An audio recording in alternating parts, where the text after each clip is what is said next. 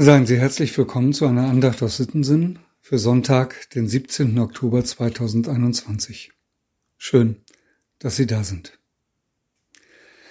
Liebe Hörerinnen, liebe Hörer unserer Andacht, Sie kennen die Passionsgeschichte.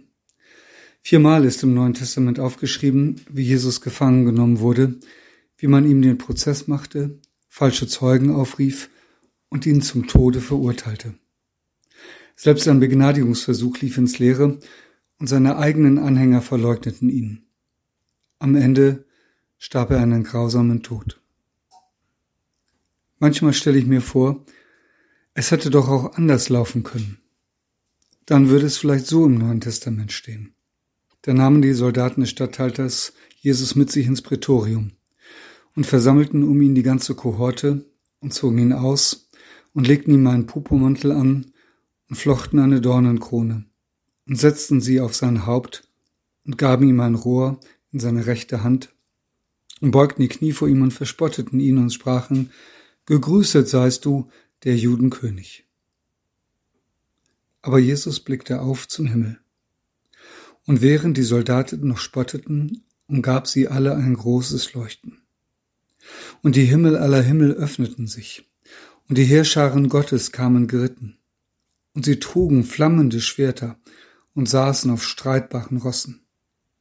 Und die Soldaten des Statthalters ergriffen ein großes Entsetzen, und sie fielen auf die Knie und beteten an. Und mit ihnen die Schriftgelehrten und all die, die zuvor den Tod Jesu wünschten. Sie alle ergriff ein großes Entsetzen, und sie beugten ihre Knie und sagten, dieser ist wahrlich Gottes Sohn. Sein ist die Herrschaft in Ewigkeit.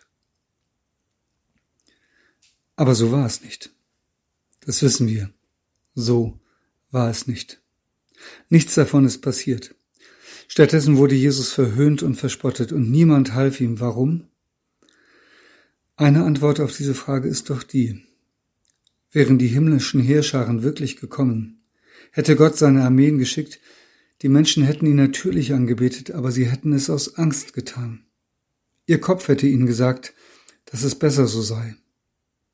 Jesus aber wollte nicht die Köpfe der Menschen erreichen, er wollte ihr Herz erreichen. Und das geht nicht mit Gewalt. Das geht nur mit Liebe.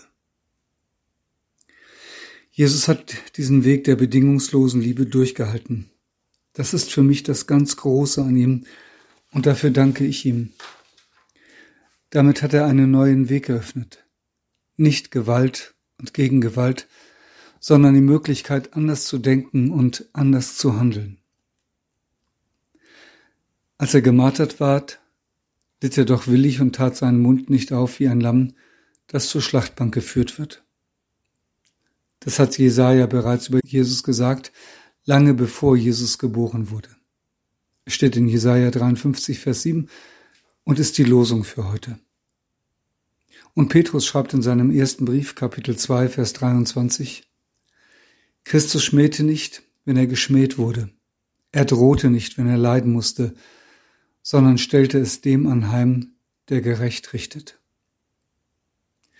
Mit Jesus kam ein neuer Weg in diese Welt. Eine Art zu leben, die nicht auf sich selbst guckt oder danach, wie ich selbst zu meinem Recht kommen kann, sondern die es Gott anheimstellt, für mich und mein Recht zu sorgen. Eine Freiheit von dem System Gewalt und Gegengewalt.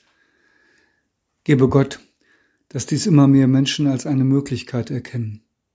Gebe Gott uns die Kraft, dass wir so leben können.